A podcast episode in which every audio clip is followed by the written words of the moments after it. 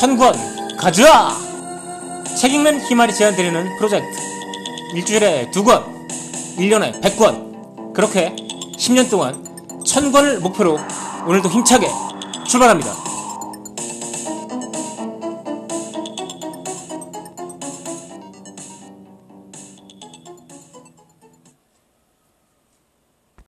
안녕하세요. 책 읽는 희말의 천권 가져옵니다. 오늘은 정대영의 관점을 세우는 화폐 금융론이라는 책을 소개해 드리도록 하겠습니다.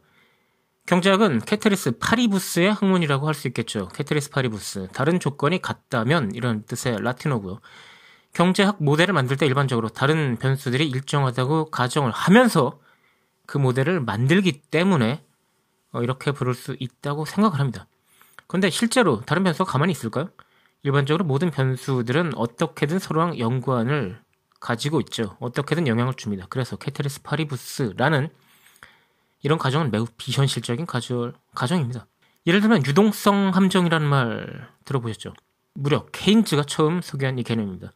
시중에 돈이 풀리긴 하는데 경기가 나아질 것이라고 생각을 하지 않는 소비 주체는 그 풀린 돈을 소비하지 않고 계속 놔둡니다. 더 불안한 미래에 대비하기 위해서죠. 이것이 바로 소비 주체가 어떻게 대응할 것인지를 캐테리스 파리부스를 묶어서 변하지 않는다라고 생각하고 통화량만 생각했을 때 발생하는 문제라고 볼 수 있겠습니다. 다른 조건을 무시하고 변수 하나에 집중하는 것은 연구에 있어서 좋은 출발점이라고 할 수 있겠습니다만 그대로 결론을 내려버리는 건 아무래도 위험하다고 할 수 있겠죠. 똑같은 사람이라고 생각해 봅시다. 그 사람도 경기가 좋을 때랑 그렇지 못할 때 행동하는 방식이 달라집니다.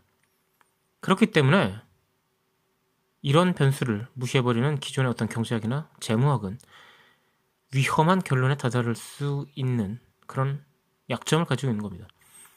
극장에서 화재가 발생했다고 생각해보죠. 다른 변수가 모두 그대로일 것이다. ceteris paribus라고 생각한다면 어떻게 하면 되나요?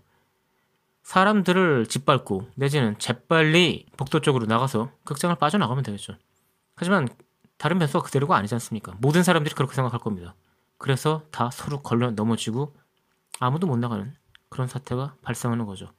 야구 경기를 보고 있는데 안 보인다고 해서 일어서면 저는 잠깐 잘 보일 수 있겠지만 결국 모든 사람들이 일어서고 처음과 똑같은 상황이 발생하고 마는 겁니다.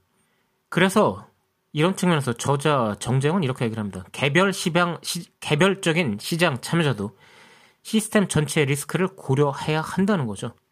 각 금융기관들은 현대의 위험관리 기법을 사용하여 각자 낮은 변동성과 잘 분산된 자산 구조를 가질 수 있겠지만 그렇게 해서 나온 결론이 각 은행이 전부 다 같다면 예를 들어서 모든 은행이 지금은 달러에 투자할 때다라고 생각하고 모든 은행이 달러에 투자하면 어떻게 되겠습니까?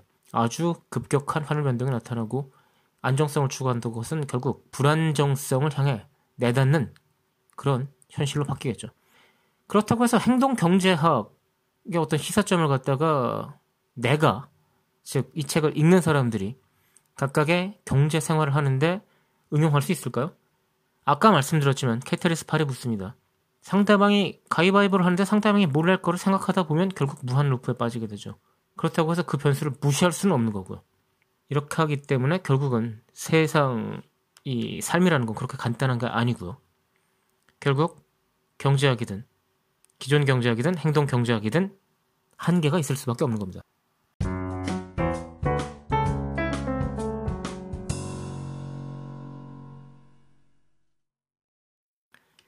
저자는 도입부에서 금융의 기원에 대해서 이야기합니다. 금융은 결국 융통의 문제인데요. 필요한 게 없을 때 어떻게 할 것이냐, 어떻게 그것을 확보할 것이냐인데 방법은 두 가지 중에 하나죠. 약탈 아니면 자선입니다. 결국 금융은 약탈이나 자선에서 기원했을 거다. 그래서 어, 이고 그렇기 때문에 양쪽의 영향이 반반으로 남아있지 않을까라고 저자는 생각합니다. 하지만 갑질이 인간의 본성이라면 고리대금업 역시 인간의 본성일 수밖에 없지 않을까요? 유리한 위치에 있을 때 상황을 10분 활용하는 것 전략 아닙니까?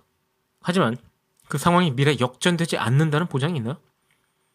흡혈박쥐가 굶주리는 동료에게 먹이를 나눠주는 이유는 자신이 나중에 그렇게 굶주리는 상황에 처할 수 있다는 생각을 하기 때문입니다. 인간이 박쥐보다도 미래에 대한 생각을 하지 않을까요? 순진한 생각일지 모르지만 저는 이렇게 생각합니다. 시스템이 잘 정비되면 그런 약탈적 성향을 제어할 수 있지 않을까라는 거죠. 흑별박쥐한테 흑별박쥐 같은 경우에도 먹이를 나눈다라는 이런 게임을 반복한다고 가정했을 때 어떤 배반자가 그 그룹에 나타나면 모든 사람들이 자선을 베풀 때 그 배반자는 자선을 베푸는 사람을 한 번씩 등쳐 먹으면서 아주 잘 살 수 있습니다. 여기서 한 번씩이라는 건 자선을 베푸는 사람들도 배신자에게는 한 번만 배신을 당할 뿐 그 배신을 기억하고 다시는 자선을 베풀지 않는다는 즉 tit 받은 대로 돌려주기라는 전략을 채택한다고 가정했을 때 그렇게 되는 거죠. 자 생각해 보겠습니다. 그러면은 박쥐들은 자기 자신이 당한 경험밖에 기억을 못해서 그렇게 할지 모르겠지만 인간은 이렇게 하면 어떨까요? 어떤 사람이 한 번 배신을 해서 자선을 자선을 베푼 사람을 등을 쳤다고 생각합시다. 그 사람한테 꼬리표를 달아버리면요. 그럼 다른 사람들은 다 알아볼 수 있겠죠. 지금 우리 온라인 시대에 정보가 넘치는 이 시대에 그런 꼬리표를 다는 건 굉장히 간단하지 않을까요? 그런 시스템을 준비를 할 수 있다면 금융의 기원이 되는 약탈과 자선 중에 약탈은 아예 배제해 버릴 수 있다는 게 제 생각입니다.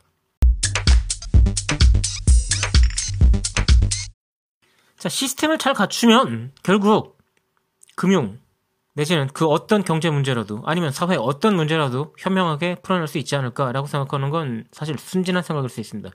시스템을 만드는 건 결국 그 사회 구성원들이고요. 그렇다면 그 구성원들이 합의를 해야겠죠. 자, 이런 경우를 생각해 봅시다. 책 125쪽에 이런 내용이 나옵니다. 두 명이 똑같이 15억 원으로 부동산을 구입했다고 하자. 한 명은 그간 집값이 많이 올랐고 앞으로도 계속 오를 것 같은 곳에 아파트 한 채를 사서 1가구 1주택자가 되었다. 또 다른 한 명은 집값이 안 오르지만 새가 잘 나가는 지역에 3억 원짜리 아파트 5채를 사서 한 채는 자신이 살고 나머지 4채는 세를 놓아 임대료 수입을 올린다. 누가 더 투기 성향이 강할까?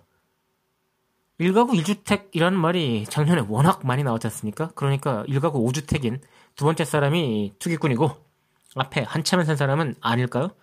아니죠. 지금 그 집값이 지금도 많이 오르고 앞으로 오를 때가 어딘지 모르겠지만 그 지역에 몰빵을 한 사람은 굉장히 투기 성향이 강한 사람이죠. 하지만 뒤에 사람은 집을 다섯 채를 사서 분산을 했고 더군다나 하나는 자기가 소유권 소유만 하는 게 아니라 그걸 직접 이용까지 함으로써 어떤 다섯 차를 전부 다 세를 놓는 경우에 경우의 위, 어, 위험을 어느 정도 해지를 했죠.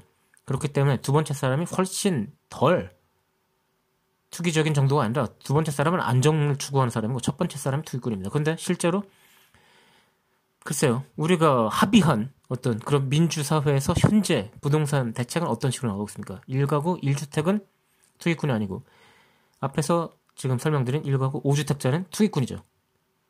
응징해야 된다. 이러는 게 바로 사회 합의입니다.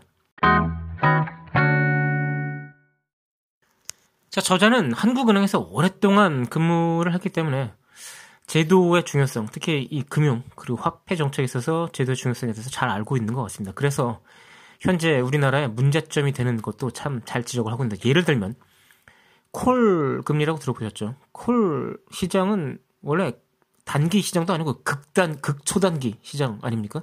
그럼에도 불구하고 우리나라는 이게 단기 유동성을 해소하기 위해서 쓰이는 게 아니고 장기적으로 지속적인 자금 조달을 하기 위해서 쓰인다고 합니다. 왜냐하면 계속해서 만기 연장이 가능하기 때문이죠. 이거는 글쎄요 콜 시장이 애초에 왜 생겼는지 의아해지는 부분이 아닐 수가 없습니다. 반면 2000년대 중반까지 잘 작동하던 CD 시장은 정부가 불필요한 규제를 가하는 바람에 망가졌다고 저자는 지적합니다. 회사채 시장이 위축되고 자산담보회사채 ABCP 시장이 활성화된 것은 금융위기에 의한 은행들의 학습 효과에 의한 결과지만 정부가 손 놓고 있어도 좋다는 말은 아닌 거죠. 좋은 시스템이란 무엇일까요? 하버마스 말대로 억압없는 자유로운 토론이 진리에 다다르는 길 아닐까 하고 생각을 해봅니다. 평범한 다수가 언제나 똑똑한 소수를 이긴다는 것이 여러 번 실험으로 증명되지 않았습니까? 책은 힘을 참고한 가자 오늘은 정대영의 관점을 세우는 화폐 금융론이라는 책을 소개해드리면서 물러가도록 하겠습니다. 다음 이 시간에 뵙겠습니다.